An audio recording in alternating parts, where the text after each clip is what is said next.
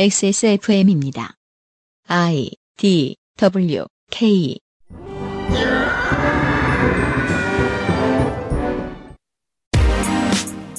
그알싫의 유승균 PD입니다. 정치에서 counter partner와 직접 싸우는 것보다 추천되는 수법은 상대편이 내부에서 서로 싸우는 겁니다. 이러한 이이제이 책의 변형은 옛날부터 무수히 많이 응용되었죠. 한국의 노동운동은 이러한 계략에 상당히 허약한 편입니다. 솔루션 중 하나를 고민해 보겠습니다. 2022년 9월 세 번째 주에 그것은 알기 싫답니다.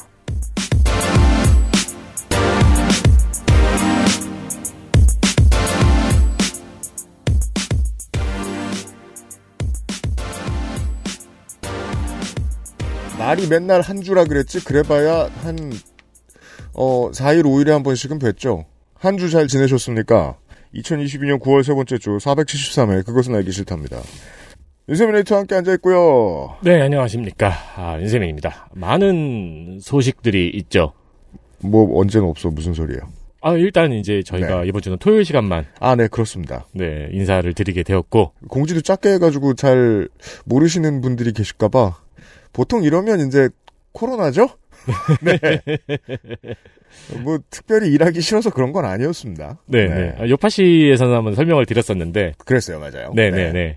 그러기도 하고 iOS는 업데이트가 되었고 아, 네, 그렇죠. 네. 어, 여러분들이 자동 눕기를 따고 계시죠, 지금? 그렇죠. 어, 눕기 네. 너무 잘 따요. 포스코는 좀 난리가 나 있고 어, 안타까운 것에 비해서, 그니까 뭐랄까요.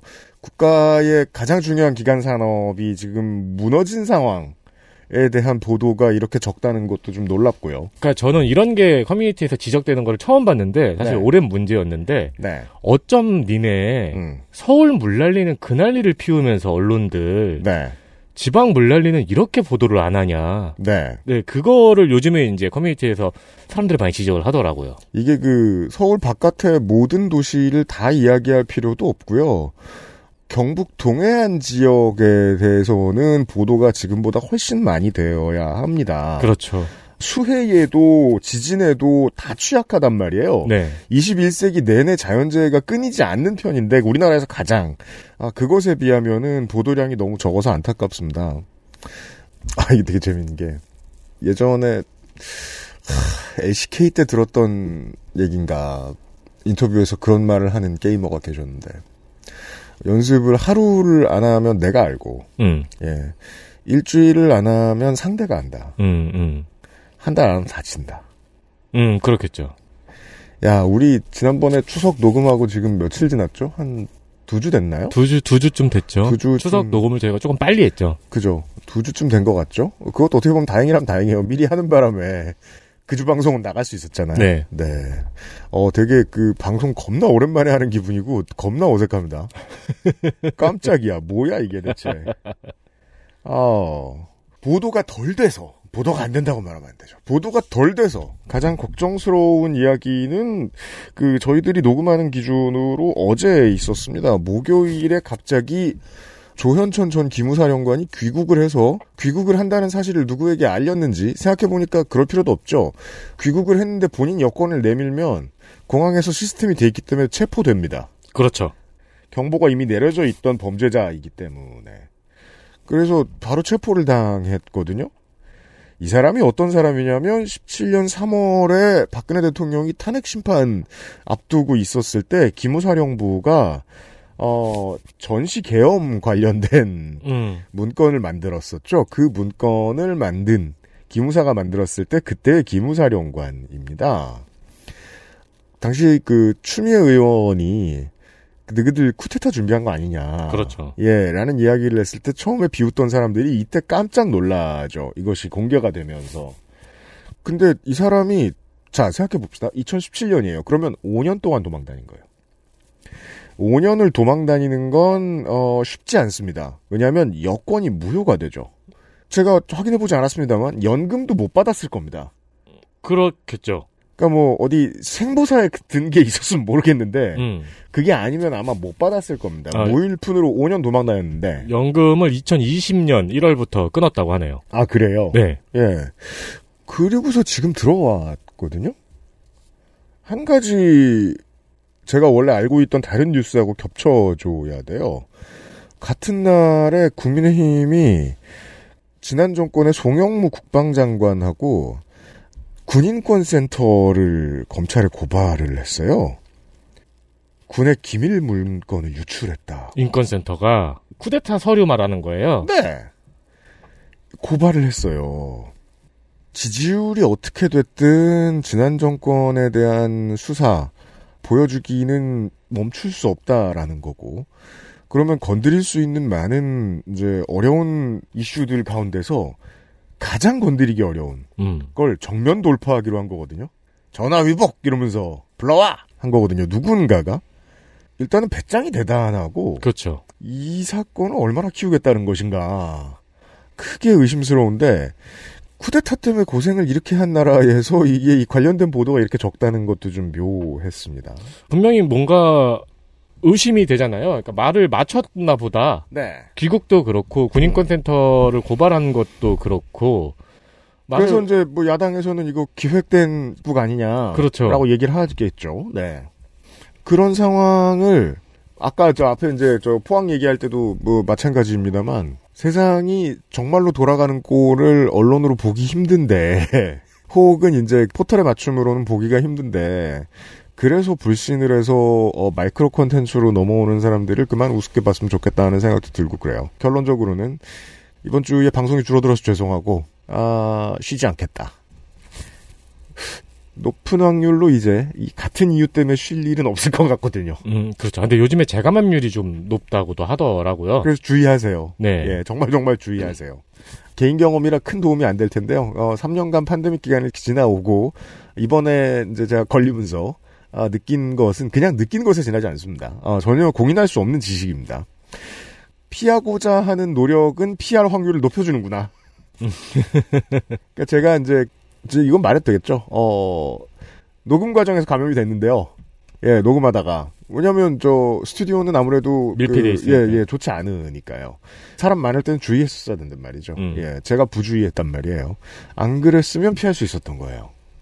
여러분들도 앞으로도 계속 피하면서 사실 수 있습니다. 혹은 한번 걸리셨다면 재감염 안 되실 수 있습니다. 네. 본인이 노력하면 피해질 가능성은 아주 높아진다. 그러니까 지금 걸리면 굉장히 서럽더라고요. 그래요? 남들 다 걸릴 때 안 걸리고. 아, 그렇죠. 네네네. 지금 걸리면은 이게 세상에 나 혼자 있는 것 같고, 나 혼자 걸린 것 같고, 물론 감염자는 7만 명인가 8만 명 정도 되지만, 네. 그러니까 아직 감염이 안 되신 분들은 이게 다 같이 좀 풀어진 느낌이 있잖아요. 올 추석도 그렇고. 그죠. 네. 근데 네. 아, 저도 한번 걸려보니까 음. 지금 다시 한번 옛날 같은 경계태세로 취하는 게 맞겠구나라는 시- 생각이 들더라고요. 궁금해서 걸릴 생각 하지 마시고요. 네. 어, 기왕 피하신 거 계속 피하실 수 있습니다. 여러분이 노력하시면은요. 오늘은 그 앞에 말씀드린 것들하고 마찬가지로 사회에 무슨 움직임이 있는데 그게 이제 세상에 큰 변화인 것 같으면 언론이 많이 보여줬으면 좋겠는데 관련된 기사가 단 하나밖에 없는 이야기 아, 시사 아카데미에서 이야기를 해 보도록 하겠습니다. 음. 어, 향후에 꽤 큰 변화의 전조일 수 있습니다. 이제 아시죠? 그 알실이 노동 문제 얘기하면 이건 꽤 커진다는 걸요. 아, 그렇죠. 잠시 후 조성주 소장 만나서 이야기를 해보도록 하겠습니다. 어, 코로나 얘기 끝으로 하나만 더. 음, 에디터랑 저, 농축산인, 덕질인, 이런 사람들이 다 일주일 동안 집에 짱 박혀 있었습니다. 제가 그러고 보니까 성가비 형 연락이 없네. 죽었나? 잘 살고 있다는 그렇- 거예요. 그렇겠죠? 네. 제가 7일차에 느꼈습니다. 와, 나성이는 이 시간에 6배 되는 기간을 짱 박혀 있었다는 건데. 아, 이 사람 제정신이 아니구나. 말도 안 된다. 네. 자가 격리는 필요합니다만 좋은 게 아닙니다. 하고 싶다고 병 걸릴 필요 없습니다. 모두 모두 주의하세요. 그것은 알기 싫다는 독일산 맥주효모로 만든 데일리라이트 맥주효모 비오틴, 갱년기 건강엔 큐비엔 메노소포라, 아름다운 재단 18 어른 캠페인, 한 번만 써본 사람은 없는 빅그린 프리미엄 헤어케어에서 도와주고 있습니다. XSFM입니다.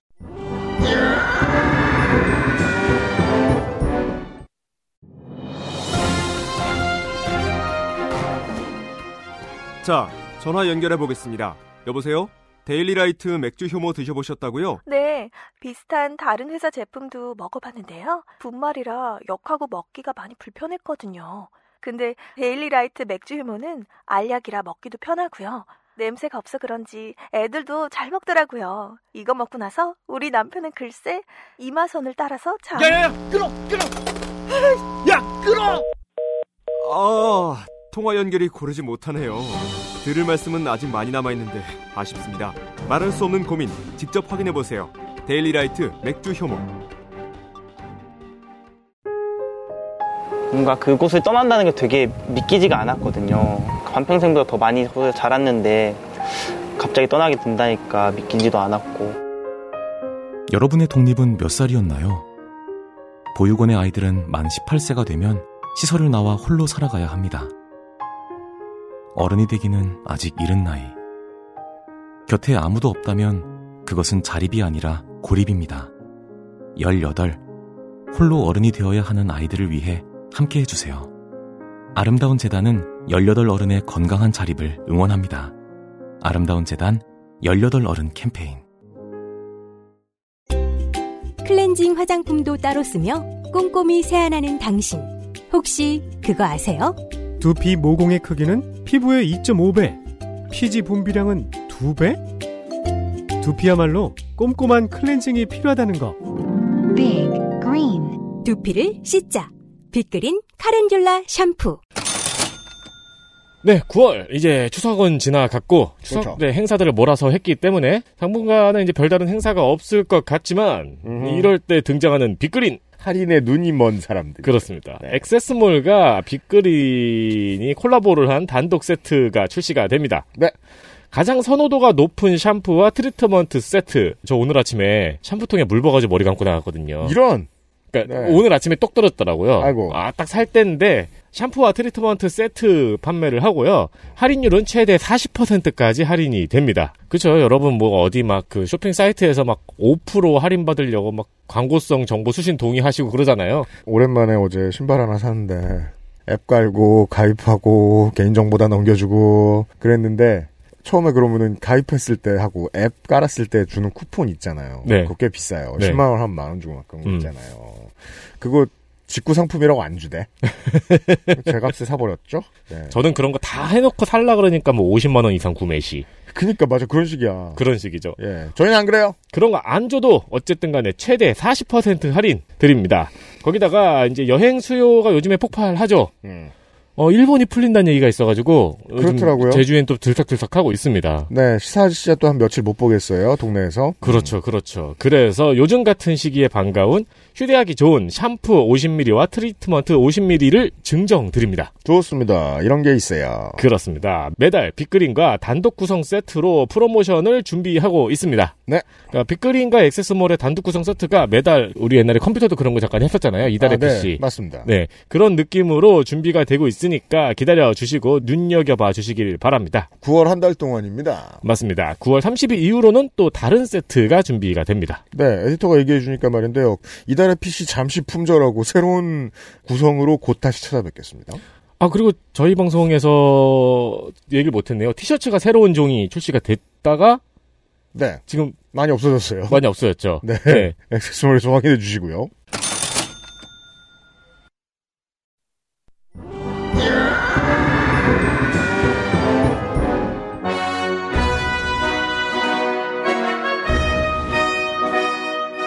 학구적인 정치 탐방 시사 아카데미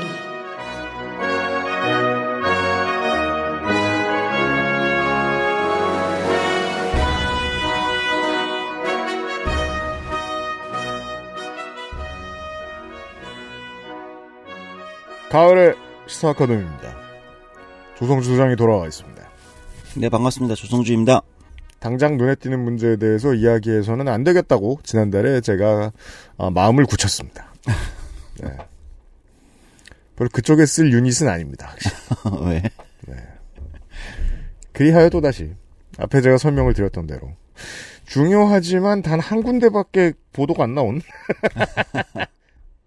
이슈를 이야기할 것으로 보입니다. 자동차 산업 쪽에서 나름 노동조합들이나 이 노동운동 또는 산업전환 이런 걸 바라보는 사람들 사이에서 치열하게 감론을박이 되고 있는 논쟁되고 있는 한 케이스가 있어요. 이 문제에 대해서 한번 이야기를 함께 나눠보려고 하는데요. 네. 음, 현대모비스에서 일어나고 있는 일입니다. 현대모비스. 어, 정확히는 현대모비스 산하의 어, 하청업체들 또는 뭐 협력업체라는 말을 쓰기도 하죠. 네. 여기서 어, 노동조합들이 새로운 어떤 시도를 하고 있는데 이 시도가 굉장히 이제 논쟁이 되고 있어요. 그렇습니까? 예, 그래서 언론 보도가 많이 나진 않았습니다. 음. 일부에서 나긴 했지만 많이 나진 않았는데 이 문제가 이제 배경에서 깔고 있는 이 흐름은 무엇이고 이게 이제 노동운동이나 노동조합에 어떤 의미를 가지는지 왜 논쟁이 되고 있는지 이런 지점을 한번 짚어보려고 합니다. 좋습니다. 우리가 시사 아카데미 시간에서 우리나라의 자동차 산업에 대해서 얘기를 한번 한 적이 있기는 있습니다. 광주형 일자리 현대차의 이야기를 하면서 말이죠. 그렇죠. 그때도 기업을 설득하는 것만큼이나 혹은 그것보다 더 어려운 게 노동계를 설득하는 일이었었습니다. 네. 이번에도 뭔가 노동계를 설득할 필요가 있는 노동 이슈인 걸로 보입니다. 제 네. 맞습니다. 네. 정확하게 보셨는데요. 어, 일단 뭐 이야기를 하씩 풀어 가 보겠습니다. 지난 8월 26일이죠. 이제 이게 이제 기사가 이제 본격적으로 나면서 이제 논쟁이 되기 시작했는데요. 네. 어, 뭐냐면 현대모비스 산하에 있는 당시에 이제 발표 당시에는 13개의 협력업체가 있었어요. 네. 어, 현대모비스 산하의 13개의 협력업체에 있는 노조들이 어, 한 10개 정도 공장이 이제 노동조합들이 만들어져 있었는데 어, 그 노동조합들이 이제 회사와 함께 발표를 합니다.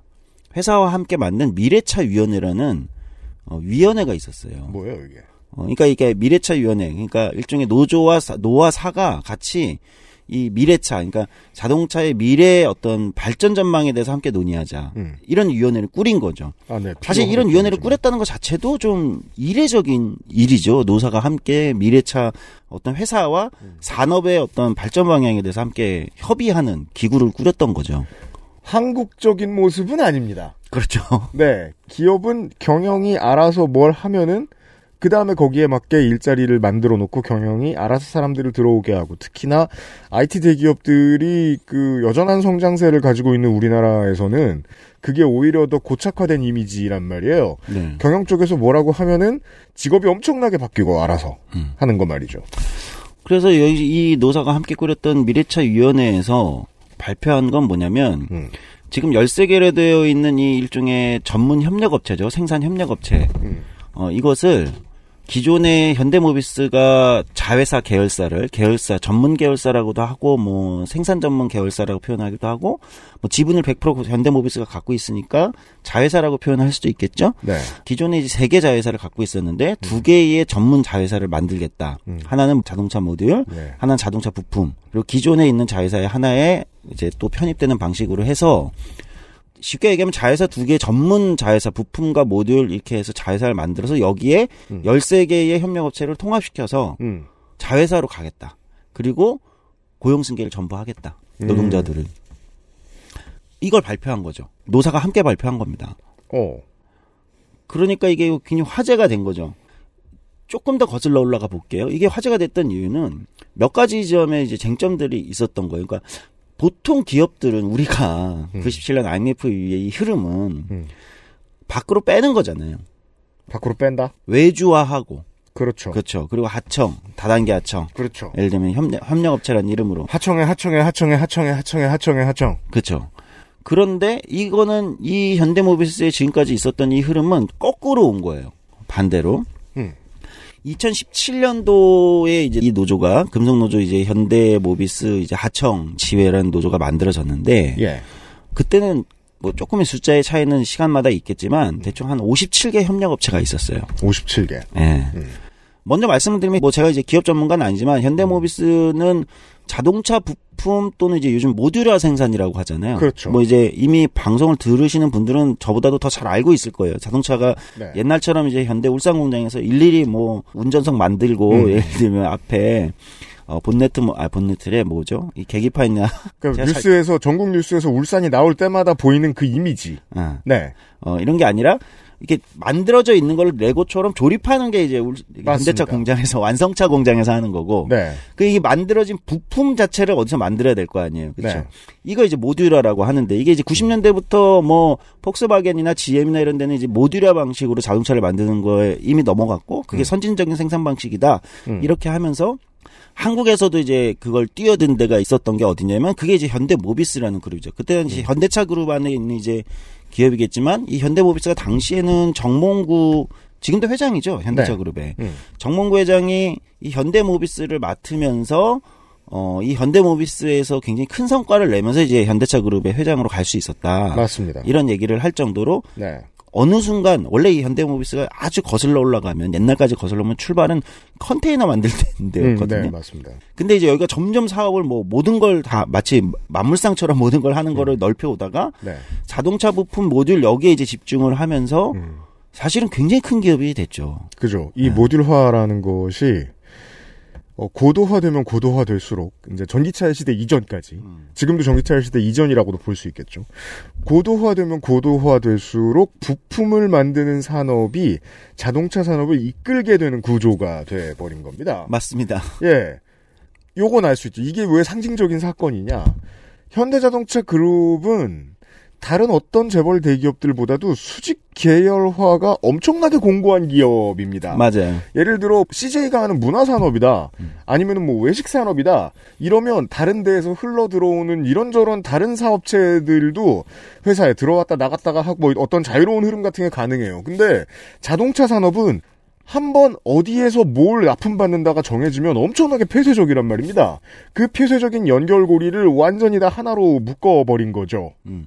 그랬던 회사가 그 수직 계열화를 없애겠다라고 선언을 하고 나선 거예요. 네, 맞습니다. 그러니까 차에 대한 뭐 깊은 지식이 없는 사람이 봐도 어느 정도까지는 이해를 하는 것인 게 전기차와 수소차로 변화하면서 자동차 산업의 모듈화라는 게 약간 우스워졌달까요? 겁나 복잡한 일이었는데 어느 정도의 노하우만 있으면 조금 단순해진 일로 변해버립니다. 네. 그래서 이제 미래를 그렇게 예측하는 사람들도 있죠. 자동차 생산 산업이라는 게 특정 기술을 가지고 있는 소수의 기업들에게 모여 있던 것이 어마어마하게 해체될 것이다. 이후에 뜨는 자동차 회사들은 굳이 전통적으로 자동차로 오랫동안 성공한 회사들이 아닐 것이다. 라고 이야기를 많이 해요. 어마어마한 위기감이 있겠죠. 그러니까 그동안의 노하우가 그렇게 무서운 게 아니게 된다니. 그러니까 점점 이제 전기차는 이렇게 가게 되면 이런 거죠. 예를 들면은 이런 각 전문 모듈들을 괜찮은 모듈들을 주문 생산해서 가져와 가지고 모듈 전문 회사나 부품 회사 그러니까 어 모비스 같은 음. 또는 세계적으로 현대모비스가 지금 아마 자동차 부품 쪽에서는 세계 한 6, 7위권 정도 될 거예요. 그 그렇습니다. 위에는 아마 음. 덴소나 우리가 이름은 익숙치 않지만 세계적인 기업들 왜 이렇게 독일 회사 몇 개, 일본 회사 몇 개가 있습니다. 네, 그렇죠. 독일, 네. 일본 쪽에 있는 유명한데 세계 6, 7위권이니까 어마어마하게 성장했는데 음. 예를 들면 이런 거잖아요. 지금 UMC가 얘기했듯이 앞으로는 점점 어떻게 자동차가 가냐면 이런 모듈들을 가져와서 음. 조립하는 거죠. 근데 네. 이건 어려운 게 아닌 거예요. 음. 과거에 뭐 현대 자동차에서만 할 수 있었던 게 아니라 음. 무슨 뭐 테슬라도 모듈들을 이렇게 가져와가지고 만들어 버린 네. 거예요. 레고 조립하듯이 쉽게 음. 얘기하면 이제 레고 블럭들을 가져와가지고 음. 괜찮은 제품을 만드는 점점 이제 이렇게 가니까 네. 모듈화가 굉장히 큰 이제 산업의 변화의 핵심 축이 됐고 부품사들이 굉장히 중요해진 거죠. 네. 어쨌든 현대모비스가 그러면서 이제 굉장히 그 큰 기업이 됐고 핵심 기업 이고 부가가치 많이 생산하는 이제 기업이 돼버린 거죠. 네. 근데 이제 여기도 만약에 그러면 이제 모듈을 만드는 이제 모듈화를 만들고 부품을 만드는데 그 밑에 이제 하청업체들이 보통 있는 거잖아요. 근데 이제 그때 2017년까지만 하다 한 57개 정도의 협력업체가 있었고 네. 대부분이 우리나라의 자동차 부품 회사들 쪽만 보면 모듈은 그렇다 치고 한 80% 연구에 따르면 한 80% 정도가 연매출이 100억이 안 되는 거예요. 음. 그러니까 작은 업체들인 거야. 네. 예. 근데 이제 이런 데들이 다 모여가지고 이제 이런 데서 이제 소위 말하는 이제 이 큰 이제 대기업이 밑에 이제 중간에 생산관리 전문업체를 하나 두고 음. 다시 그 밑에 그렇죠. 하청을 두고 음. 이게 이제 한 57개 정도가 있었던 거죠. 네. 관리만 하는 업체 밑에 생산하는 업체들이 또 쭉 깔려 있고. 그렇죠. 네. 그럼 여기는 이제 규모가 다 작은 데일 거 아닙니까? 맞습니다. 뭐 100억이 큰 돈 같지만 100억 가지고 어 많은 사람 고용해서 굴리기 어려워요. 그렇죠. 네. 어, 그래서 한 57개 업체 정도가 이제 협력업체가 있었는데 노조가 조직되기 시작한 게 이제 아마 제가 알기로 저는 사실 이 노조 조직하고 이런 흐름들을 조금 이제 공개되지 않았을 때 좀 일찍 볼 수 있었어요. 그렇습니까? 음. 근데 이제 2017년에 이제 조직을 어, 처음 조직된 걸로 저는 알고 있습니다. 음. 그러면서 이제 총 이제 이 57개 협력업체 노조들을 다 묶어서 조직을 하기 시작한 겁니다. 근데 이제 개별 업체별로 조직을 한 게 아니라 음. 협력업체 개별로 전통적이지 않은 방식이죠. 그렇죠. 이 묶어가지고 조직을 한 거예요. 예, 회사 노조부터 생기고 그 회사 노조가 강건해지는 게 음. 보통의 상례인데. 근데 일종의 부품 산업 현대 모비스가 어쨌든 한국에는 좀 자동차 부품 산업 거기가 제일 크니까 음. 현대 모비스라는 거대 재벌 대기업의 산하에 묶여 있는 협력업체들을 전체를 이제 조직하기 시작한 거죠. 뒤집어 생각해야죠. 그럼 그 동안은 왜 없었는가? 일단 규모가 작은 회사들이고. 음. 그리고 제가 알기로 현대모비스는 어디다 써놓은 건 아닌 걸로 알고 있는데 사실상 정규직 제로 아 예. 그런 그런 공장들- 원칙의 경영을 하고 있는 걸로 알고 있습니다. 네. 그런 곳은 노조 생기기 힘들죠. 네. 그런 이제 소위 말하는 정규직 제로 공장 뭐 이런 것도 있었고 했었죠. 네.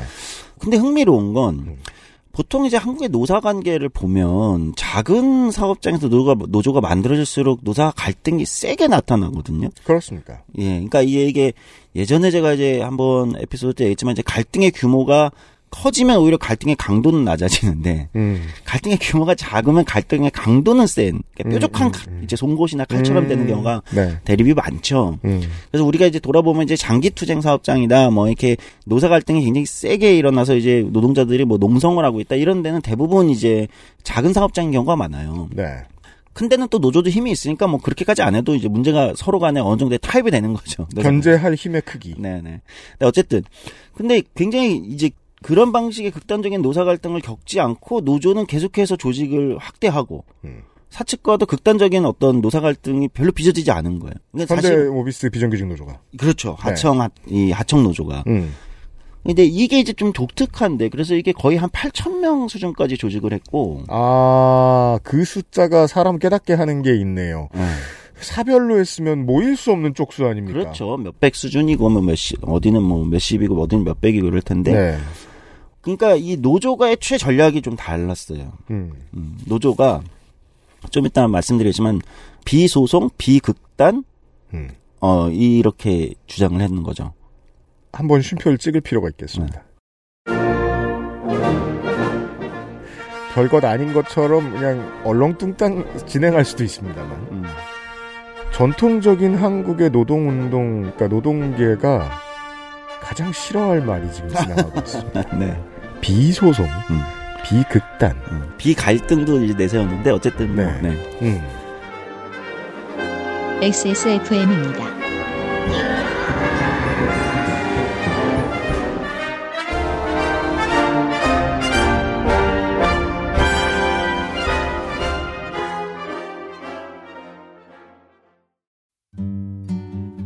여행 많이 다니자던 아내.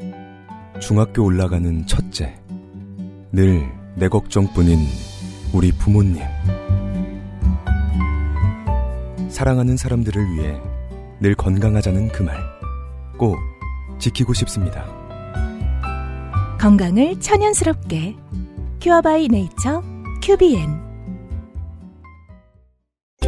calendula꽃 추출물 65%, salicylic acid 6가지 뿌리 추출물, 이 모든 걸 하나로 빅그린 카렌듈라 샴푸. Big Green 중지성용 탈모 샴푸 빅그린 카렌듈라 18.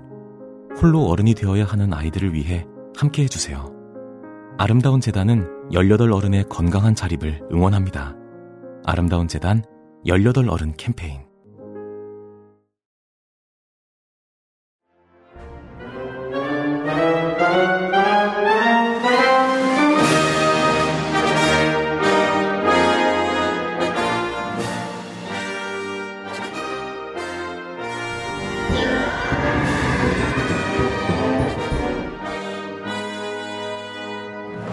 그러니까 이 노조의 전략이 좀 달랐어요. 그러니까 규모를 키울 때까지는 어떤 소송을 먼저 한다든지 극단적인 그러니까 극단이라는 표현이 좀 부정적으로 꼭 들리실 수 있지만 이제 뭐 경제지에 쓴 이거- 말이에요. 예, 예. 근데 어쨌든 노조에서 쓴 말이니까 뭐냐면 이제 굉장히 이제 선도적이고 이제 센 투쟁 있잖아요. 농성 같은 거 네. 뭐 이런 방식을 취하지 않고 음. 규모를 키워오는 음.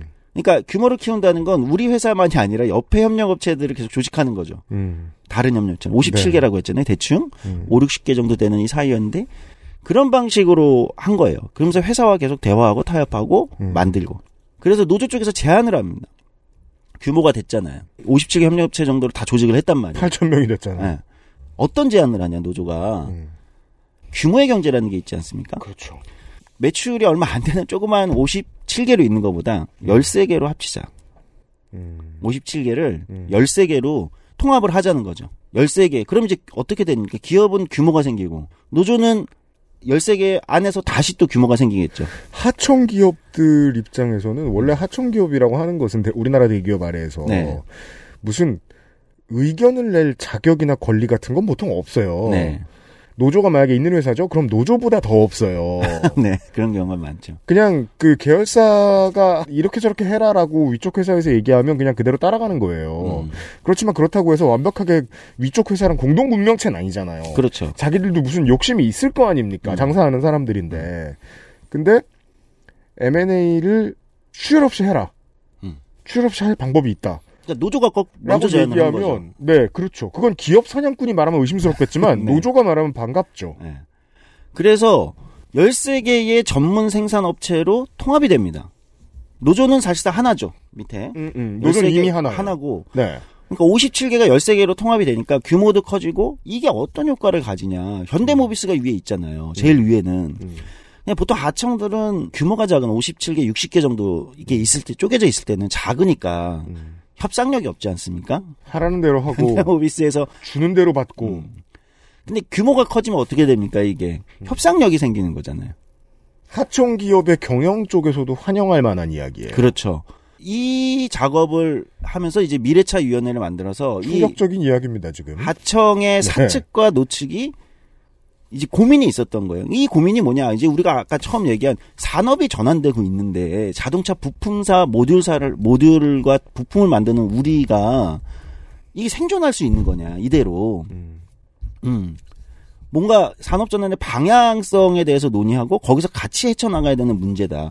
노동자들은 고용을 지켜야 되고 음. 임금과 복지도 지켜야 되지 않습니까? 근데 산업이 전환된다는 건 이 모든 것들이 굉장히 많은 충격이 오는 거잖아요. 아무리 의도가 옳고 메시지가 옳을지라도 산업이 전환해서 시장이 바뀌었는데 거기에서 전통적인 자리를 가지고 같은 자리에서 줄다리기를 하는 건 경영도 노동도 바보짓이에요. 네. 시장이 떠났을 테니까. 네. 예. 그러니까 노동조합은 이 사측 쪽 이제 그때는 협력업체 사측들이죠. 여기 이제 통합됐고 음. 이제 협력 업체들은 규모의 경제를 어느 정도 활용할 수 있게 됐고 협상력도 좀 생겼고 노조도 어차피 하나고 노조도 이제 대화의 채널이 우리가 이제 과거에 IT 노조들 이제 방송 들어보시면 아시겠지만 음. 차에서 50개, 100개 있는데 개별 교섭하고 막 이런 게 아니라 통합 교섭을 하는 거죠. 그 통합 교섭을 한 겁니다. 일종의.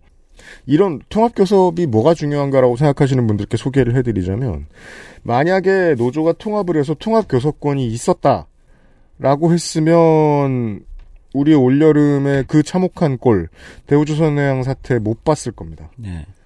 그런 갈등 없었을 거예요. 그렇죠. 음. 이제 조선업 모임이 앞에 이제 좋은 방송들 에피소드가 많은데 거기야말로 이제 이런 식의 전문 협력업체 규모가 있는 협력체 안에 굉장히 쪼개져 있고 심지어 물량팀 뭐 이런 식으로 막 네. 거의 무슨 그 우리가 이제 건설 쪽에서 하는 것처럼 이런 식으로도 아직 많이 남아 있지 않습니까? 그리고 되게 그게 우스운 게 그렇게 회사들을 갈라놓고 회사를 수직 계열화 시키죠. 그런 다음에 현장에서 일하는 사람들이 단결이 되어 있지 않으면 자기들끼리 차별합니다. 네 맞습니다. 그러면 자기들끼리 차별하는 거 뭐 맘대로 하라 그래요. 근데 대신에 차별하면 할수록 협상력이 떨어집니다. 그 차별의 이유가 사실 있잖아요. 뭐냐면 사람들이 나빠서가 아니라 내가 물량을 더 따와야 내가 돈을 더 버는데 그런 이유까지 걸리죠. 그렇죠. 어, 요 케이스에서 사실은 잠깐 이제 써보지만 요걸 하나 지적하고 갈게요. 지금 최근에 자동차 산업이나 뭐 제조업에서 이 물량 문제가 굉장히 중요한 겁니다. 그러니까 네. 가끔 이제 뉴스 같은 거 보시면 뭐 현대차 공장이 뭐 이제 지방 우리 광주형 일자리 얘기할 때도 그걸 이제 반대하는 굉장히 근간에는 그 물량이 광주로 빠지는 거에 대한 광주형. 일자리 공장으로 빠지는 거에 대한 네. 이 노조 노동조합의 음. 이 불안과 그것이 곧 소득의 감소니까 어떻게 보면 내 기대 그렇죠. 소득의 감소니까. 실제로 그렇고. 음. 네. 그러니까 반발할 수 있는 근거가 있다는 거죠. 음. 그럼 여기는 어땠냐? 57개 협력업체를 13개를 하고 나서 네. 여기는 협력업체들이 물량을 심지어 다른 데랑 나눕니다. 그러니까 어떤 공장이 음. 산업의 어떤 재편으로 인해서 또는 문제로 인해서 물량이 줄어들 수도 있잖아요. 그렇죠? 그렇죠. 이전에 맡기던 부품이 이젠 다른 데서 하겠다. 예를 들면 다른 데로 하는 게 더 경영상 이익이어서 음. 그럼 여기 물량이 줄어들 거 아닙니까? 음. 그러면 다른 협력업체 공장에서 노조가 노동조합을 설, 조합원들을 설득해서 음. 물량 나눠주자. 음. 이런 걸 하게 되는 겁니다. 음, 그게 어떻게 가능할까요? 그러니까 처음부터 음. 전략이 달랐던 거예요. 이게 뭐 처음부터 노동조합의 출발부터 조합원들 간에 음. 이렇게 서로 쪼개져서 가다 보면 음. 쪼개져서 각자의 임금간 복지를 각자에서 높이는 방식으로 가다 보면 결국은 물량 싸움으로 가게 되고 근데 산업에서 생산의 어떤 부, 생산, 산업이 전환되기 때문에 변화가 크기 큰되기 때문에 네. 생산이 굉장히 불안정하잖아요. 음. 그렇잖아요. 네. 변수가 많아진 거잖아요. 맞습니다. 그러면 결국은 서로 간에 물량 싸움으로 가고 노조는 음. 깨진다. 근데 노조가 깨지는 순간 우리의 협상력은 떨어지는 거고. 맞아요. 그러면 결국은 우리는 무너진다. 음. 이걸 너무 잘 알고 있었던 거죠. 음. 그래서 오히려 지금 당장 손해 같아도 네. 물량을 나눠주는 게 음. 저쪽 공장으로 다른 협력체 공장으로 이관해주고 음. 어, 물량을 이렇게 조정하는 게 중장기적으로 훨씬 우리가 안정적으로 계속 생존하면서 우리의 협상력을 키워갈 수 있는 근간이 된다라고 생각한 거죠. 협상력의 디테일을 한번 봅시다. 음. 자, 그렇게 해서 가장 큰 맨 위에 있는 회사는 전 세계 시장에서의 경쟁력을 유지하고 음. 하청업체들은 다음 기회를 노릴 수 있는 경영상의 카드를 쥐어준다. 음. 이렇게 초장기적인 시각은 보통 과거에는 반노동적이라고 치부됐어요. 지금도 그렇게 보시는 분들도 있어요. 이 17년도에 노조가 처음 만들었다니까 한 5년에 걸친 사실 노조가 출범하기 전부터 밑작업이 있었을 거니까 더 길게 아마 조금 더 길게 거슬러 올라갔지만 어제 노조 출범이 5년이잖아요. 지금 2022년이니까 5년 동안 굉장히 많은 그만큼 5년 안에 산업도 빨리 많이 변한 거고 당연합니다. 노조의 대응도 어떻게 보면 중장기적인 시각을 가졌지만 굉장히 긴밀하게 긴박하게 대응을 해온 거죠. 발빠르게. 그러니까 우리가 이제 북유럽 이야기하고 독일 이야기하면서 어, 한국 대중에게 가장 스며들지 않는 메시지가 그겁니다. 경영의 노조가 왜 참여하지? 음. 왜냐면 경영은 정말 미친 천재 과학자가 한 명이 하지 않는 이상, 그 사람이 너무 대단하지 않는 이상, 많은 사람의 지성이 모여야 그나마 제대로 굴러갈 가능성이 높아지기 때문이란 말이에요. 네. 그런 점에서 봤을 때 한국의 노동운동은 이제까지 한계점이 있지 않았느냐라고 얘기하지 않는 이상 이 이야기가 진척될 수가 없습니다. 경영에 참여해서 경영을 더 낮게 할 의지 와 아이디어. 그리고 를- 산업의 미래에 대한 자기의 비전, 노동조합의. 한국의 사별 노조가 제대로 보여준 적이 있느냐? 라는 질문이 나오지 않는 한. 그렇죠. 어. 그런데 여기에는 또 하나의 걸림 걸림돌이보다는 장애물이 있어요. 이렇게 뭡니까? 가기 위해서 또는 어, 무- 고민스러운 딜레마가 하나 있는 거예요. 그러니까 한국의 이 수직 계열에 대한 다단계 하청 구조라는 건 어느 시점부터 어, 이제 우리가 노동 관련된 법률 소송이나 이럴 때 제일 많이 나오는 불법 파견의 소지를 상당히 많이 갖고 있습니다. 어, 그렇죠. 네. 왜냐면 특히나 불- 이렇게까지 많은 하청 회사면. 그렇죠. 네. 그러니까 불법 파견의 소지를 가지고 있는 여기서 말하는 이제 불법 파견이란 우리 이제 청취자분들 대부분 아시겠지만 파견은 사람을 보내고 지휘는 파견 업체에서 해야 되는데 음. 본사가 사실상 지휘하는 거 아니냐. 음. 어, 그러니까 고용주와 사용 사용주 이, 이 이제 쟁점인 건데. 그러니까 왜냐하면 생산을 실제 긴밀하게 이렇게 생산을 하려면 지휘 라인이 있어야 되잖아요. 이 지휘 라인의 끝은 어쨌든 현대 모비스란 말이죠. 그렇죠. 그러니까 현대 모비스에서 중간에 전문 생산 관리 업체를 뒀다고 하지만 그 이유는 불법 파견 이슈 때문에 뒀을 거 아닙니까? 왜냐면 바로 리스크를 넘기는 거죠, 그렇죠. 밑으로. 바로 자기가 지휘하게 되면 불법 파견 내가 사실상 지휘해. 근데 현장이라는 게 음. 알겠지만 지휘, 그러니까 그래서 본사에서 뭐래? 어떻게 생산하지? 예를 들면 의견이 뭐야? 이걸 이걸 계속 지휘하는 이 관계가 있으면 있을수록 음. 일이라는 건 그런 게 필요한 건데 그걸 잘하면 잘할수록 불법 파견이 걸리기가 쉬워지는 거죠. 음. 그러니까 전문 생산 관리 업체를 두고 중간 단계를 두고 불법 파견을 피해 가고 싶었던 거 아니겠습니까? 현대모비스로는. 상당히 많은 우리나라의 기업들이 그렇게 하고. 음. 그래서 이 불법 파견 이슈가 사실은 해소되지 않는 거죠. 그러니까 최근에 판결난 포스코도 그렇고 우리가 이제 과거에 이제 현대차도 그렇고 불법 파견이 뭐 계속 이슈가 됐던 거잖아요. 이제 그러면 이제 소송을 거는 거 아닙니까? 네. 그러면 이제 이 소송이 이제 몇 년에 걸쳐 가죠. 이게 대법원까지 올라가고 왜냐면 사측도 뭐 몇천 명을 뭐 직접 고용 불법 파견하는 건 걸리면 직접 고용하게 되어 있으니까 음. 몇천 명을 직접 고용하는 거에 대한 그 비용을 그건 이제 사업적인 어떤 영역에서도 굉장히 큰 선택이고 감당할 수 없어요. 비용에서도 큰 선택일 거고 네. 노동 노사 관계에서도 큰 변화일 거니까 음. 사측은 계속 거부하고 그럼 소송이 이제 결국 왔다 갔다 계속하면서 대법원까지 가서 대법원에서 마지막에 이제 손을 들어주면 주면 그때부터 이제 다시 대책 논의가 들어가는 음. 이게 이제 지난 한 10년 넘게 소위 말하는 하청 노동자 문제, 비정규직 문제, 불법 파견 문제 모든 거에 이제 가장 그 대표적인 투쟁과 어떤 이 과정이었죠. 그쪽으로도 상상을 해볼 수 있죠. 생산성에 발을 묶는 효과도 있어요. 음. 그렇게 오랫동안 지난하게 계속 싸우고 나면. 네. 문제는 그렇게 싸우는 기간 동안 앞에서 여러 번 말씀해 주셨듯이 시장이 훅훅 바뀌었다. 네. 그럼 싸우고 나서 직원도 회사도 얻는 게 뭐냐? 음. 라고 되물을 수 있겠죠. 그렇죠. 그런 문제가 있는 거예요. 그리고 여러 가지 평가가 가능해요. 그러니까 그 불법 파견을 이제 소송해가지고 직접 고용을 쟁취하는 투쟁들이 굉장히 중요한 한국 사회의 많은 승리를 열어냈고 음. 어, 발전을 만들었다고 법적 제도적으로 그리고 노동자들의 어떤 지위 향상에 이런 발전을 만들어낸 측면이 분명히 있습니다. 그런데 또 어떤 측면에 보면 또 한쪽에서는 그렇게 해서 노동조합은 힘이 강해졌냐? 사실 그런 경우도 또 드물어요. 그러니까 그렇게 해서 들어갔을 경우 소송에 참여한 참여한 조합원들과 참여하지 않은 이제 노동자들과의 갈등에서부터 사측 노무사들은 보통 그런 류의 EEJ 책을 좋아합니다. 예. 굉장히 긴 시간 동안 소송전을 하게 되면서 이제 벌어지는 그중에 이제 퇴사하는 사람도 있고 그렇죠. 그러니까 이, 이 피로도 등등 그리고 결국 직접 고용이 됐다 하더라도 기존에 있는 정규직들과의 이질적인 문제. 그렇죠. 예. 기존에 있는 정규직들은 또 고가운 시선으로 봅니다. 네. 그러니까 현대자동차도 아마 제가 알기로는 이 소송을 겪으면서 어 실제 현대차는 이 소송의 과정에서 노사 양쪽이 굉장히 큰 이제 갈등을 겪고 어려움을 많이 겪었단 말이에요. 음. 어쨌든 현대차만이 아니라 뭐 이제 많은 곳에서 이제 불법 파견 물론 불법 파견은 법적으로 있는 법이니까 잘못된 건 맞습니다. 음. 근데 제가 지금 한 얘기는 법적으로 틀렸다 맞다 보다 그것이 어떤 방향으로 가는 게 더 생산적인가? 여기서는 다른 길도 있을 수 있다. 그게 틀렸다는 게 아니라 다른 길도 있을 수 있는 거 아니냐. 네. 각자가 선택할 수 있는 길이 여러 개면 나쁜 건 아니잖아요. 이게 이게 이제 가장 중요한 쟁점입니다. 불법 파견 소송은 노조가 쓸 수 있는 아주 센 카드인데 네. 그걸 당신들 왜 버려? 음. 라는 질문에서 대한민국 진보 진영은 한동안 헤어나오지 못할 가능성이 되게 높아요. 네. 왜냐면 정의로운 거니까 법적으로 잘못된 거를 우리가 제기하겠다는데 슬프고 어려운 말이네요. 그게 네. 정의로운 거니까. 네. 법적으로 잘못됐잖아. 잘못된 걸 내가 제기하겠다는데 여기에 너무나 당위성이 있지 않습니까?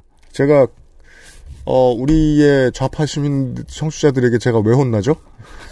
그래서 결과가 나쁘지 않냐라는 말을 왜 이렇게 많이 하느냐. 음.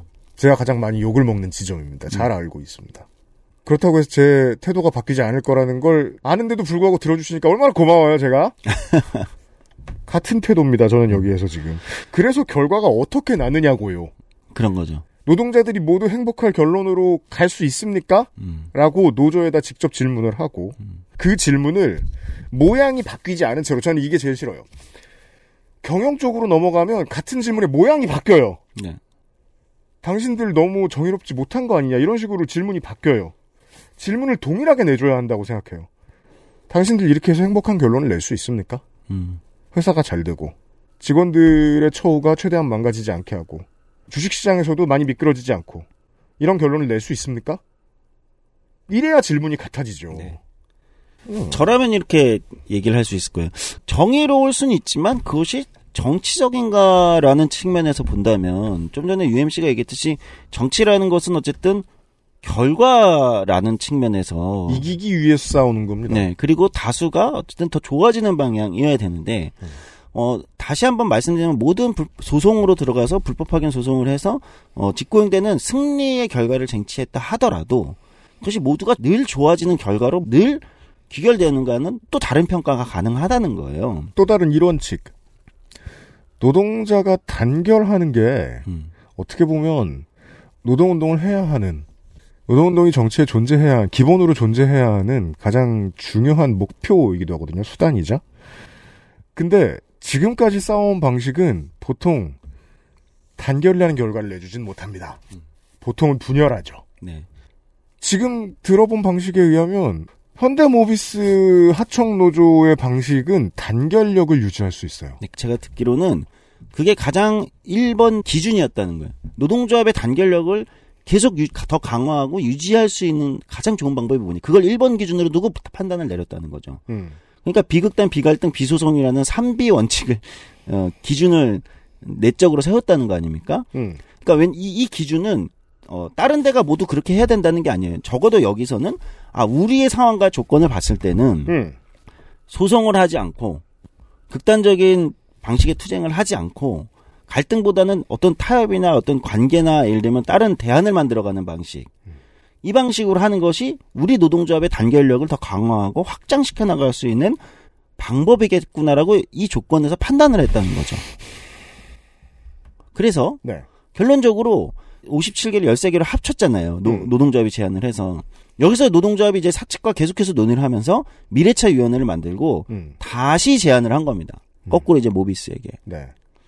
그래서 모비스가 현대 모비스는 여러 가지 산업 전환이나 또는 불법 파견 소송을 하지 않았던 어떤 일종의 뭐랄까요 신뢰랄까요? 음. 누군가는 담합이라고 비난할 수 있겠지만 음. 신뢰가 있는 거죠. 아 그러면 우리가 향후 산업 불법 파견 소송의 리스크를 해소하고 어 향후 산업적 어떤 변화에 더 전문적으로 대응하기 위해선 이 열, 노동조합과 13개 협력업체들 통합된 협력업체들이 제안하는 현대 모비스의 계열사를 만들어서 아예 이걸 다 통합시키자. 음.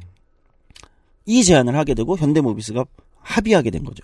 본사는 소송 리스크에서 또 해결하고 해방돼요. 그리고 부품 모듈의 어떤 전문성 있잖아요. 그러니까 이게 아까 얘기했듯이 이게 다 쪼개져 있으면 음. 사실은 이 헤드커터가 없기 때문에 헤드커터를 만들 수 있는 역량이 작기 때문에 음. 이 규모의 경제를 실현하기 어렵죠. 혁신은 위에서 아래로 시킨다고 되는 게 아니에요. 네. 위에서 의도는 할 수 있겠죠. 음. 다만 지금 같은 엄청나게 촘촘하게 꾸며져 있는 수직 계열화에서는 시장 변화에 적응을 못 한다는 겁니다. 아래 조그마한 하청회사에다가 아 이거 지금 다른 그러니까 수차에 맞게 어떻게 해주고 뭐 저쩌고 저쩌고 이걸 일일이 다 얘기한다고 그대로 다 해주는 건 아니라는 거예요. 네. 네. 그렇다면 부품 만드는 회사들도 숨 쉴 틈이 필요하죠. 자기들 자체 내에서 어떤 R&D가 필요할 거 아니에요. 네. 계열사들의 경영에서의 이점은 그런 게 있겠죠. 그래서 결국은 이제 발표된 게 현대모비스가 부품 분야, 그다음에 모듈 분야, 그리고 기존에 있던 자회사가 원래 한 세 개 있거든요. 음. 여기에 이제 나머지 또 흡수하고 이렇게 해서 자회사 두 개를 신설해서 여기에 이제 총 13개 협력업체가 다 들어가는 걸로. 음. 그럼 이제 그 밑에 노동자들도 전부 고용 승계하는 걸로 된 거죠. 지금 아마 흘러나오는 전원 고용 승계. 네 네 네 네. 음. 아니 당연히 그게 원칙이겠죠. 전원 고용 승계. 아 왜냐면 이게 어려운 일이니까. 아, 네. 왜냐면 그냥 업체를 전원 고용 승계하는 방식을 한 거예요. 아니 말이에요. 이게 월급쟁이 청취자 여러분. 두 회사가 하나로 합쳐도 엄청나게 내부에서 정치 싸움하고 죽을 사람은 죽어 나가요. 몇 년 사이에. 네. 그게 무서우니까 처음에 시작할 때부터 100% 고용 승계는 안 하는 걸로 얘기되는 거예요. 두 회사가 하나로 합할 때도. 음, 그렇죠. 근데 50 몇 개? 57개에서 13개로 합쳤고 13개가 다시 이제 근데 다 고용 승계가 100% 됐다고요. 네. 음. 그리고 13개 협력업체에 있던 사측들도 사실은 또 같이 계열사 통합되는 그 현대모비스의 전문 계열사에 어, 같이 가는 거죠. 이 얘기를 하자고요. 빠바 점주님들 같은 사람들이 있어요. 음. 빠바 지점을 뭐 10개를 3개로 줄인대. 음. 경영 탄압이죠? 그렇죠. 그건 찍소리도 못 하는데 억울하긴 겁나 억울합니다. 네, 맞습니다. 그건 어떻게 됐을까요, 또? 그분들도 이제 같이 가야죠. 예, 같이 가는 형태로 그- 저는 얘기를 들었어요. 어. 당연히 그렇죠. 아니 그리고 회사도 전문 그 계열사가 커졌기 때문에 생산직만 8천 명이 넘는데 네. 그러면 생산직만 8천 명이 넘으면 관리직도 상당 부분이 필요하잖아요. 회사의 경영의 부분도 굉장히 필요한 거고 이제 음. 어, 현대모비스의 계열사가 된 거기 때문에 네. 그렇기 때문에 여기는 기존의 협력업체 사측들만이 아니라 음. 이제 여기서 또 하나 이제 쟁점이 또 붙고 있는데 현대 모비스에서 이 영역의 생산 관리를 담당하던 그 파트들이 있을 거 아니에요. 네. 그럼 여기가 이제 이 자회사로 와야 될 거 아니에요. 그렇죠. 예. 그래서 여기도 오는 겁니다. 음. 근데 이제 그런 건 있죠. 직원들이 현대 모비스의 직원들 입장에서 나 현대 모비스 직원인데 너 자회사 계열사 만들었는데 음. 너 이제 일로 가서 일해. 음. 이제 이렇게 되는 거여서 네. 반발도 있어요. 직원들의 현대 모비스의 직원들의 반발이 있어요. 네. 그러니까 이제 인센티브를 회사에서 막 얘기한다 고 그러더라고요. 연봉 위치를 1.5배. 옮기고 이런 일들은 있죠. 그렇죠. 음. 우리가 이제 뭐 기업 다니시는 분은 알지만 자회사로 가라고 하면 본사에 있고 싶어 하고 그렇죠. 예, 이런 게 있는. 그럼 이제 나중에 인센- 무슨 안 좋은 일이 자기한테 생길지 모르니까. 예, 인센티브를 이제 제공을 이제 약속하고 뭐 이렇게 있다고 그래요. 연봉에. 근데 그럴 때는 협상에 참여한 주체의 뒤에 거대한 노조가 하나 있으니까 네. 그쪽에 달려갈 생각도 해야죠. 네, 맞아요. 나 이번에 본사에 있다가 음. 이렇게 합병하면서 다른 계열사로 넘어오게 됐는데 인센티브를 주고 어느 정도 보장을 해준다고 했는데 나를 떨궈버릴 것 같다. 음. 그럴 때는 그 사람은 본사에 성질 내기 이전에 봉사에도 성질 내야 되지만 찾아갈 노조가 필요하죠. 그렇죠. 그리고 그 노조가 크길 바라죠 본능적으로. 근데 큰 노조가 뒤에 있다는 네. 거잖아요 지금. 아하. 자 오해를 최대한 덜기 위해서 이걸 얘기해 보죠. 우리는 최근에 생긴 노조지만 어찌 보면 가장 전통적인 문제와 싸우고 있는 파리바게뜨 얘기를 지난달에 했었습니다. 왜? 여기는 한 회사잖아요. 음. 심지어 한 회사에 어, 우리가 얘기한 거랑 이미지가 겹칠 것 같아 겁나는 회사 측의 협조적인 노조가 있어요. 음. 근데 그 회사는 전통적인 측면에서 우리가 해석하기 쉬운 노조예요. 어용 노조란 말이에요.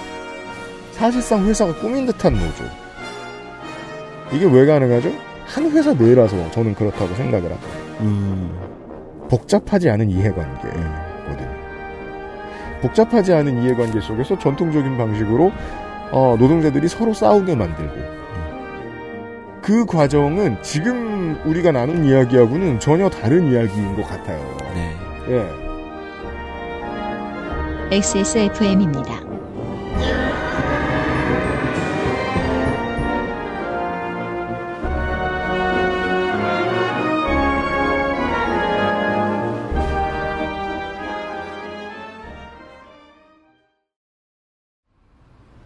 좋아요. 진짜 확실히 좋아졌어요.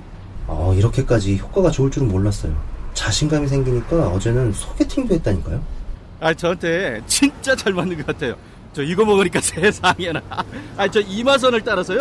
잠먹. 야야 잠만. 마고 마고 마고. 누구 망하는 걸 보고 싶나? 말할 수 없는 고민? 직접 확인해 보세요. 데일리 라이트 맥주 효모. 순도 100% 콜라겐, 피부 건강엔 큐비엔. 제조원 주식회사 코스맥스 바이오 유통판매원 주식회사 헬릭스미스 큐비엔 오직 XS몰에서만 판매하는 XS몰 단독 건기식 큐비엔 메노소포라입니다.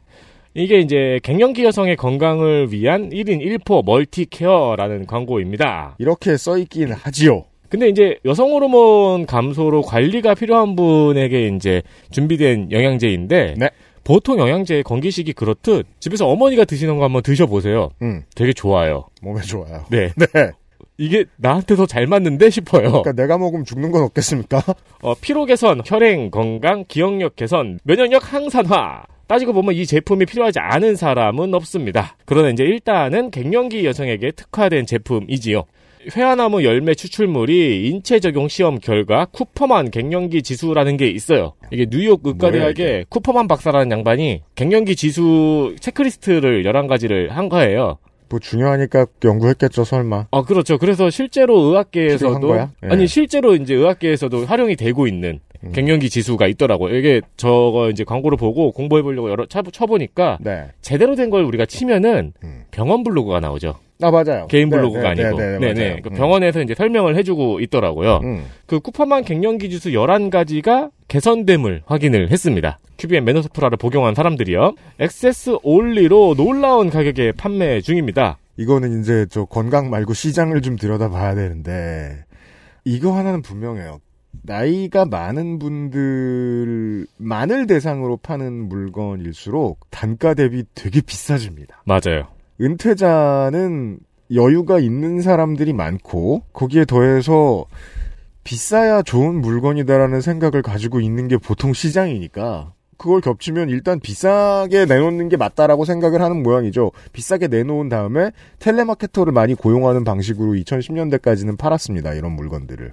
그래서 큐비엔이 충분히 이윤을 내는데도 불구하고 팔 수 있는 가격 이것의 몇 배에 보통 팔았어요. 지금도 마찬가지고요. 그렇죠. 네. 아니, 이제 보통 이제 뭐, 광고비로도 워낙 많이 들어가고, 선물 주다 보니까 선물 패키지 뭐 등등 해가지고, 이제 거품들이 많이 끼어 있는데, 맞습니다. 동종 제품 동일 복용 기간이 다른 제품은 23만 원대에 팔리고 있습니다. 현재. 음흠. 근데 우리 거는 6만 9,800원입니다. 쿠퍼만 갱년기 지수라는 거를 한번 본인이 요즘 조금 그러게요, 구경해 보세요. 예, 얼굴이 화끈거리신다라든가 비슷한 증상이 있으시면은 네. 저희 제품과 상관없이 요거는 한번 찾아서 한번 본인 체크리스트 체크해 보시고 아 적용이 좀 된다 싶으면 또 구매를 고려해 보시고 선물로도 좋고요. 저는 알코올 중독 지수를 테스트해봤는데 11점이 나오더라고요. 그 밑에 보니까 12점이면 병원 가라고. 아니 11 저, 저 12점이면 상담해 보라고. 음. 15점 이상이면 당장 입소해라. 뭐 이런 거더라고요. 어 그래요. 네 넘어가진 않았어요. 이런 거 테스트 많이 해보시면 좋죠 뭐. 네. 액세스몰에 있고요. 여러 군데에서 이제 논쟁이 붙는 거죠. 노동계에서 논쟁이 붙을 거 아닙니까? 음. 민주노총 금속노조 공식적인 반응은 어, 동의할 수 없다. 이 방식에. 아. 이걸 이제 결국은 합의한 미래차 위원회를 통해서 사측과 합의한 이제 원래는 이제 현대모비스 하청 지회에서 이제는 이제 자회사가 11월에 출범하는 걸로 되어 있으니까 전문 자 회사가 음. 그렇게 되면 이제 그 전문 자 회사의 노동조합이 되겠지만 음. 모비스에 여기에 노- 이걸 진행했던 노동조합은 무슨 말인지는 알겠는데 음. 다른 길도 있는 거 아니냐. 더 다양한 길의 한 길을 우리가 만들었을 뿐 음. 뭔가를 우리가 원칙을 어기거나 이런 게 아니다. 음. 어, 이제 이런 이제 입장차가 어, 상호 간에 있고요. 그러니까 불법 파견 소송을 계속 해야 된다라고 네. 주장하는 음. 아까 이제 13개의 협력업체에서 통합되는 거라고 했잖아요. 13개 협력업체마다 이제 공장이 있을 거고 거기마다 이제 지회가 설립돼 있는데 거기에 제가 알기로는 일부는 음. 어, 우리는 동의하지 않고 불법 파견 소송을 하겠다. 음. 그렇게 이제 얘기하는 노동조합의 일부도 있습니다. 일부 지회도 있어요. 당연히 있습니다. 음, 두개 정도 있고 나머지 한 여덟 개 정도는 이거에 동의하고. 음, 지금 전통이 깨지는 중이니까 당연히 이런 일이 있습니다. 네. 어, 의견들이 분분해요. 음. 네, 분분하고 논쟁들이 붙고 있고 또 재계 쪽에서는 음. 어, 이런 거죠. 그렇게 하면은 이제 주식 쪽에서는 음. 그걸 만들었을 때 주가 떨어지지 않겠어 오히려. 음. 그러니까 왜냐하면 어떤 면에서는 보통 이제 그 주주자본주에서 그런 얘기 하잖아요. 아웃소싱 할수록 주가는 올라간다. 해고하면 주가가 올라가잖아요. 음, 음, 음. 그런데 여기는 인소싱 하는 거죠. 어떤 의미에서는. 맞아요. 아, 이런 음. 어, 그런 이제 주식 시장의 얘기도 있고 뭐 이게 이제 정의선 부회장의 무슨 뭐 승계를 위한 뭐 그 그룹 승계를 위한 이제 사전 작업 아니냐라고 보는 시각도 이- 있어요. 왜냐하면 그러니까 해석은 다양해요. 네, 네. 현대모비스는 뭐 사실상의 현기차의 지주회사이기 음. 때문에 네. 해석은 다양합니다. 음. 뭐 다양한 해석이 오갈 수 있다고 생각해요. 다양한 해석이 오갈 수 있는데 이제 저희는 이제 노동에서 왜 이게 새로운 흐름이냐. 음. 그러니까 첫 번째는 노동조합이 다른 방식으로 그리고 다른 기준으로 음. 우리가 좀 익숙하게 봤던 지난 십몇 년간 익숙하게 봤던 것과 다른 기준과 방식으로 어, 이 과정을 추진해 왔고 음. 무엇보다도 저는 이게 하나의 산업의 그러니까 노동조합이 산업을 고민하고 있는 거예요. 이 산업 안에서 음. 이 산업은 어느 방향으로 가야 되고 여기서 우리 회사와 어, 이 산업과 우리 노동조합은 어떤 방향으로 가야 이 노동자들의 고용과 또는 임금과 향후 미래를 책임질 수 있을 거냐. 음. 이 고민을 굉장히 강하게 갖고 있다는 겁니다. 어. 산업에 대한 고민을 하는 노동조합이 등장했다. 음. 어. 이런 거죠. 음. 네, 네, 네. 왜냐하면 저는 이 산업, 그러니까 한국의 노동 문제는 우리는 이제 진보 진영에 익숙한 거는 노동 문제는 노동에서 우리는 풀려고 하는 게 많아요. 근데 노동 문제를 진짜 해결한다는 건 그 위에 있는 산업과 경제에서 이 문제를 해결해야 노동 문제가 해결되지 않습니까? 노동은 산업과 경제의 문제이기 때문에. 네. 그러니까 한국은 노동에서 어떤 문제 사건이 발생하고 그 사건에서 피해를 보는 노동자들을 대변하고 그 권리를 보호하는 거에 한국의 진보 진영이 강합니다. 되게 신기해요. 네. 그게 강하다는 거 알아요. 네. 근데 거기서 끝날 수 있다는 게 너무 신기해요. 그렇죠. 여기서 사실은 이 문제의 근원을 해결하기 위해선 이 산업과 경제에서 이 노동이 어떤 식으로 작동해야 되는가를 해결해야 되는 거 아닙니까? 네. 이미 방송에 나갔지만 에피소드 굉장히 저도 흥미롭게 봤는데 우리 조선업으로 가보요.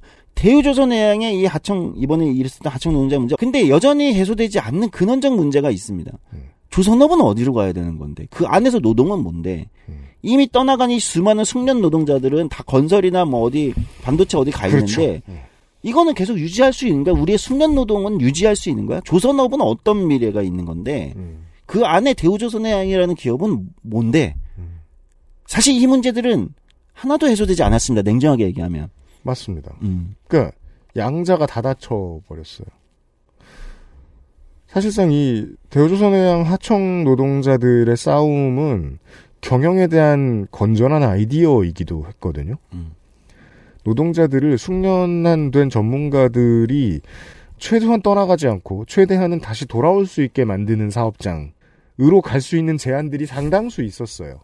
만약에 대우조선해양의 정규직들이 어깨를 걸고 싸울 수 있었다면 더더욱이 잘 먹히는 아이디어였을 겁니다. 어떤 측면에서? 경영의 측면에서.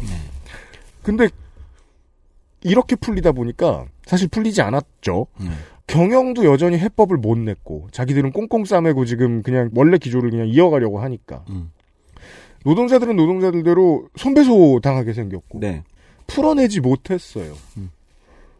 그럼 뭘 잘못해서 못 풀어낸 걸까?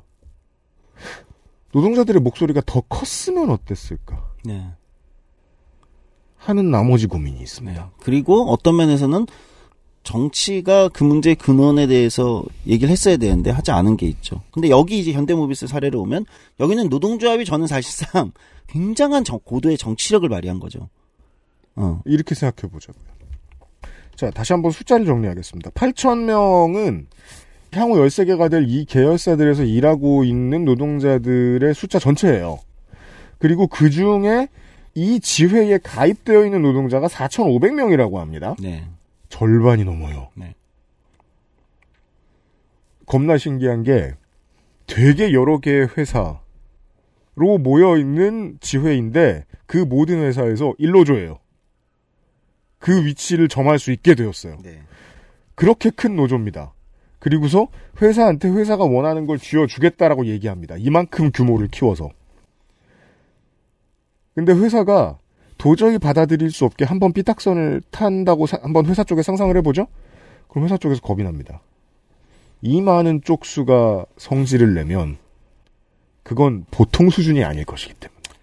안 싸우겠다고 말하고 커진 사람들은 싸울 때 얼마나 무서울지 알 수가 없어요. 이게 정치력이죠. 모비스 쪽에 현대 모비스 쪽에서는 좋아할 만한 얘기는 아닌데 사실은 이렇게 됐을 때 이 부품사 모듈사의 노종조합이 이제 그 대부분 생산직은 거의 100% 가입하고 있는 걸로 알고 있거든요. 만약에 뭐가 잘 안 돼서 파업을 한다. 그럼 어떻게 될까요? 현대차 공장이 섭니다. 울산에.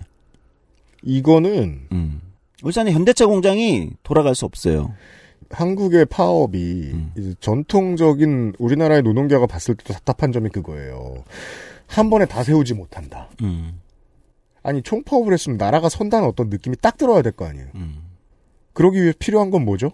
더 많은 쪽수죠. 네. 예.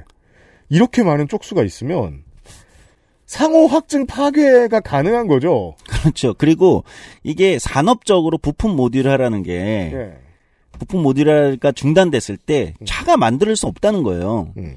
그러니까 과거와 방- 만들어지는 방식이 달라졌기 때문에. 그렇죠. 어, 부품 모듈에 서면 완성차 공장도 설 수밖에 없게 되는 거예요. 그러니까 어마어마한 그 파워를 사실 가지고 있는 거죠. 그러니까 이만 이만큼의 협상력이 생기면 안 싸워도 되죠. 웬만한 상태에서는. 네. 왜냐하면 이미 얻어 맞은 것처럼 잘할 가능성이 높아지니까. 음. 경영계 측이 극한 투쟁을 하지 않으려고 한다 라는 건 반대쪽에 누가 무섭다는 거 아니에요. 그렇습니다. 이게 정치죠. 아, 예. 아, 물론 이해했습니다. 또 과제는 앞으로의 과제는 또 남아 있어요. 이렇게 이제 모비스랑 해서 이제 부품 전문 생산 회사 또는 이제 그다음에 모듈 어 생산 전문 이렇게 이제 자회사 두 개가 새로 만들어지고 규모도 상당하지만 그러니까 이제 늘 이제 저 역시도 이제 여러 경험을 통해서 이제 자회사 방식을 통한 정규직화라든지 자회사를 새로 만들어서 이렇게 가는 이 많은 방식들을 여러 가지를 해봤는데 그 중에 굉장히 또 중요한 게 있어요. 그러니까 뭐냐면 자회사 방식이라는 게 늘 논란이 되는 게 공공부문에서 문재인 정부 때 비정규직에 정규직할 때 공공부문 정규직할 때 굉장히 많이 썼던 방식이 자회사 방식인데 그때 굉장히 문제가 됐던 건 늘 뭐냐면 말은 자회사라고 해놓고 공공부문에 그럼 이제 뭐 계열사 같은 거잖아요 공기업에 근데 실제로는 인력 파견 업체와 큰 차이가 없는 그러니까 헤드쿼터 굉장히 약하고 자기의 독자적인 룸도 별로 없어서 어떤 이 전문성이 떨어지는 음, 이런 자회사들이 만들어질 경우 굉장히 문제가 되거든요. 이런 경우가 굉장히 많았어요. 공공부문 비정규직 정규직화에서. 네. 그래서 그 자회사 방식의 정규직화에 대한 비판도 일각에서 굉장히 세게 있단 말이죠. 이게 되게 어려운 문제입니다. 이 헤드쿼터 경영진과 이 관리 이 영역의 전문성 그리고 실력이 있어야 되거든. 자기의 어떤 룸, 룸, 소위 말하는 이 자기가 활용할 수 있는 자, 자원도 상당히 확보해 놓고 있어야 되고. 근데 보통 우리가 이제 공공부문 비정규직에 정규직 할 때 썼던 자회사들은 이런 건 주지 않고 그냥 여기에서 낙하산 한 명 내려면서 자회사 상을 만든 다음에 이렇게 하는 경우가 많았기 때문에 문제인 거예요. 네. 근데 지금 얘기되는 거는 이제 여기도 그렇게 가면 별반 다른 거 아니냐. 그냥 인력 도급 업체를 그냥 하나 만든 거 아니냐. 큰. 이런 비판도 있을 수 있거든요. 그러니까 그렇게 가지 않기 위해서 진짜 전문 생산 전문 계열사다운 어, 어떤 이 어, 전문성과 실력과 연구 개발 능력과 이런 것들을 다 갖춰야 되는 거죠. 그러니까 이거를 어떻게 노동조합이 모비스랑 협상해서 또는 모비스를 통해서 확정 짓고 그렇게 진짜 만들어갈 수 있을 거냐. 그러면 어떻게 보면 세계적인 생산 전문 어떤 계열사 같은 게 만들어질 수도 있는 거죠. 사실 이런 기업들이 많아져야 어떤 면에서 이건 좀 다른 얘기인데 한국이 소위 말해 뭐 그런 얘기 많이 하잖아요. 독일이나 제조업 강국에는 일본도 그렇고 이런 기업들이 많은 거잖아요. 연매출 뭐 1조 원이 넘는 부품사 예를 들면 중간 단위에 근데 한국이 이런 게 되게 없는 거잖아요. 그래서 이제 괜찮은 일자리의 규모가 굉장히 작은 거고. 그렇죠. 커질만 하면 쪼개고 커질만 하면 그렇죠. 쪼개고. 다 대기업 아니면 아주 낮은 임금을 받는 최저임금 수준을 받는 밑에 이제 협력업체, 다단계 하청 이렇게 이제 양극화되어 있는 이 기업 규모가 문제인데 그러니까 그렇게 악화되는 과정에서는 우리나라의 오래된 노조 지회장들도 한몫했습니다. 나중에 나와서 그런 영혼 없는 작은 기업 차려 달라고 얘기하고 나와서 그런 거 많았죠. 그렇게 차리고 옛날에. 지금 뭐 국회의원 된 사람도 있고 그래요. 네, 제조업에 네. 그런 거 많았죠. 그러니까 경영에 전혀 관심 없는 척하다가 나중에는 그런 식으로 경영까지 같이 말아먹은 사람들이 많았어요.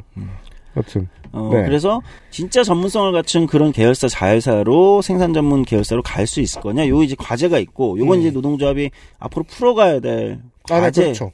그렇죠. 음. 예. 생산 공정이나 기술 공정에서 있어서의 자기 전문성을 갖추는 게 굉장히 중요할 거고 그거를 갖추기 위해서는 상당한 이제 그 회 만들어지는 새로운 회사가 자기의 어떤 자본력과 자원이 있어야만 또 가능할 거 아닙니까? 네. 그런 지점이 있을 것 같아요. 알겠습니다. 그래서 지금 저는 이게 이제 하, 솔직히 말하면 이제 자동차 부품 모듈 분야에서 자동차 산업 분야에서 일어나는 이제 어떤 흐름인데 두 가지 측면에서 시사점을 좀 보고 싶어요. 하나는 노동조합의 어떤 지향 활동의 어떤 방식과 지향성이라는 측면에서 저는 굉장히 흥미로운 케이스다. 비소송, 그러니까 소송을 할 경우 노동조합의 단결력이 오히려 떨어질 가능성이 있다라고 판단을 했기 때문에 다른 방식을 취하고 사측하고 미래차 위원회를 만들어서 계속해서 이걸 규모와 산업적 영향력을 키워가는 이 방식의 활동 방식, 경영에 고민을 하는 노동조합의 활동 방식 이런 측면에서 한국의 노동조합 운동에 좀 시사하는 바가 굉장히 있다라고 보고요. 두 번째 시사하는 바는 산업입니다. 산업. 저는 이게 이런 비슷한 그 고민들이 자동차 산업에만 있다고 보이지 않아요. 아까 우리가 조선업 얘기했듯이 조선업에도 당연히 이 고민이 있었어야 되는 거고. 그리고 시급하게 필요한 거고. 네. 저는 아주 많은 산업들에서 사실 지금 이런 게 필요하다면 에너지, 발전 산업. 그렇잖아요. 기후위기와 연관된 산업들. 또 기후위기만이 아니라도 어떤 산업들이 굉장히 크게 변모하는 산업들이 있습니다. IT 분야도 그렇고. 어, 이런 영역에서 어, 이 산업의 변화가 크게 일어나고 있는 지금 시대에 어떤 방향성을 우리가 고민해야 되는가. 음. 노동운동과 정치가. 이런 데서도 저는 굉장한 시사점을 많이 준다고 생각하거든요. 네. 그래서 이 케이스가 굉장히 논쟁 지점이 많은 뭐 이미 지금 들으시면서 아시겠지만 전통적인 우리의 정의로움으로 우리가 판단하는 어떤 지점에서 논쟁 점이 굉장히 많은 거를 인정합니다. 음. 저도 인정하고 또 어떤 면에서는 리스크도 있다고 보여요. 음. 그럼에도 불구하고 이 케이스가 굉장히 의미 있다고 저는 판단되는 건 지금 말씀드린 이 두 가지 시사점에서 한국의 노동운동과 정치가 고민해야 되는 어떤 지점들을 굉장히 크게 던져주고 있다. 음. 어, 이런 생각을 많이 하게 되었습니다. 네. 유일하게 이 메일 노동 뉴스가 인터뷰를 실었어요. 음, 네. 네. 보고 있는데 밑에 보면 댓글이 전통적인 노동계의 입장을 이야기해주고 하는 말이 다 똑같습니다. 저쪽을 어떻게 믿어 이놈들아. 좋은 지적이에요. 반 카운터 파트너를 못 믿을 땐 어떻게 해야 되죠? 우리 힘이 세야죠. 비정규직의 정규직화 단계를 설명을 해주셨는데 좋은 예예요. 왜냐하면 그때 이제 우리가 전에 한번 얘기했던 대로 문재인 대통령이 깃발을 한번 들고 그 즈음에 어, 이 노조도 생겨났네요. 비슷한 출발 시각을 가지고 있어요. 다만 공공부문의 정규직화의 경우에는 자리를 먼저 만들어 놓고 거기에다가 industry를 끼워 맞췄잖아요.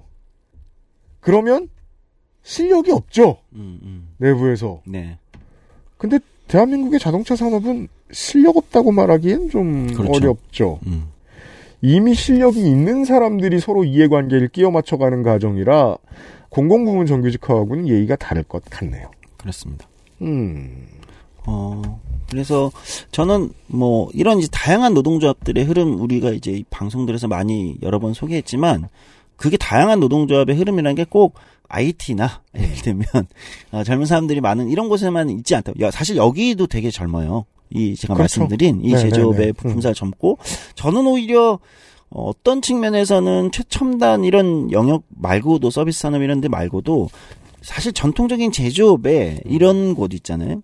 이런 곳에서 일어나는 이런 흐름들이 산업적 영향력이나 어떤 우리 미래 비전에 굉장히 큰 시사점을 주고 있고 우리가 좀 주목해 봐야 되는 흐름이다. 네. 어, 이렇게 보입니다. 그리고 조금 더 우리 노동운동의, 어, 어떤 문제 해결 방식의 코스가 좀 다양해질 필요도 있지 않겠어요? 네. 음, 다양한 방식이 가능하다는 측면에서 어떤 한 길을 또 열어내고 있는 것은 아닌가, 이렇게 생각하기도 합니다. 네. 네. 우리나라 제조업은 앞으로도 한동안 세계에서 흉내 못 낼 어떤 수준을 유지할 필요가 있을 것이고, 어, 팬데믹 시절에 그 점에서 이제 우리나라 산업이 많이 빛났고, 그렇다면 그 다음에 남은 혁신은 뭐가 있을까? 이것도 괜찮은 생각해 볼 만한 네. 지점이네요. 그렇습니다. 노동이 가치 경영 혁신을 이루고 노동권을 보장받는 방식 말입니다. 네, 맞습니다. 오늘 한 40분 지각했어요. 네. 이제 바쁘다고 유세 떨고 앉았죠? 죄송합니다. 더 바빠질 가능성도 있는데요. 그러면 진짜 한동안 못 볼 것 같으니까. 아, 그러니까요. 예, 그 전에 마지막일 수도 있는 네. 시사 아카데미였습니다. 예. 뭐, 어떻게든 되겠죠. 네, 그렇습니다. 뭐, 어떻게든 되겠죠. 뭐, 저야 뭐 오늘. 네. 볼 때 되면 보십시다. 조성 조장이었습니다. 네, 감사합니다. 여기까지 이번 주에 그것은 알기 싫다였습니다.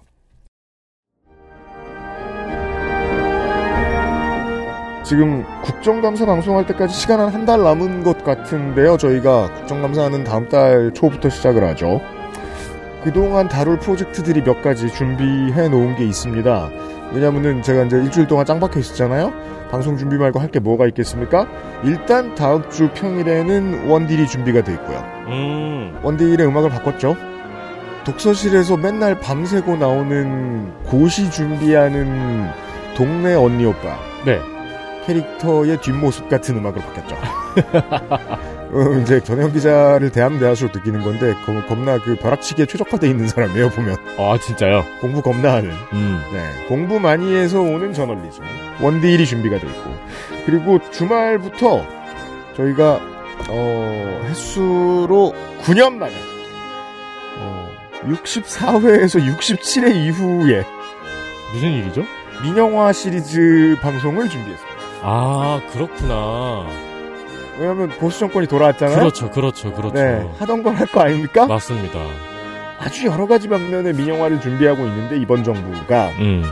그 중에 몇 가지를 꼽아서 9월부터 10월 초까지 방송을 해드리도록 하겠습니다. 지난번에 이제 지난번이라고 언제일까요? 딴지에 있을 때 9년 전에는 이 내용을 이제 소개해드리는 정도였는데 네. 아, 이번에는 이제 현장에서 이것과 싸우고 있는 전문가들을 만나볼 생각입니다.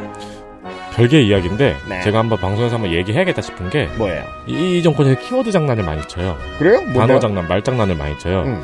요즘 제가 약간 신경 거슬리는 단어가 약자 복지. 그래요? 네. 약자 복지를 한대요? 약자 복지라는 말을 엄청 풀어요. 언론에서도 그렇고 보도 자료에서도 그렇고. 음. 그러니까 선별 복지를 얘기하는 거거든요. 음, 네. 그리고 보편 복지는 정치 복지. 정치 복지? 음. 그 뭐예요? 정치 방역은 싫어하는지. 그러니까 네. 싫어하는 거에 다 정치를 붙이는 거예요. 아, 보편복지는 정치복지다? 네, 네.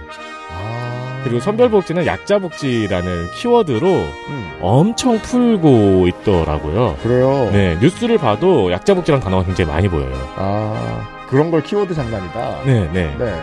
민영화 관련한 키워드 장난은 이런 게 있죠. 건강한 시장 경제에 맡긴다라는 표현을 쓴다거나, 그쵸. 시장 경제에 맡겨서 고도화 시킨다거나, 음. 고도화라는 말은 별다른 내용값이 없거든요. 네. 네, 풀어서 말하면 민영화인 경우가 대부분입니다. 상당히 여러 가지 분야에 그런데 눈치가 빠르신 분들이면 이미 지하철을 탈 때, 철도를 탈 때, 어디 병원을 갈 때, 어, 민영화에 반대하는 내용의 플래카드들을 노조가 걸어놓은 것을 보실 수 있었을 겁니다. 네. 관련된 얘기들을 준비하고 있어요. 네, 국가에서 제공하는 복지 서비스도 그래서 약자 복지라는 이름을 가지고 일부 민영화 시킨다고 발표도 이미 했더라고요. 헐, 약자는 기업입니까? 이 얘기 다음 주 이 시간부터 해보도록 하겠습니다. 473회 하루짜리 그것은 알기 싫다였습니다. 윤세민 레이터하고 유승민 PD였습니다. 감사합니다. 다음 주에는 목요일에 만나요. 감사합니다. XSFM입니다. I D W K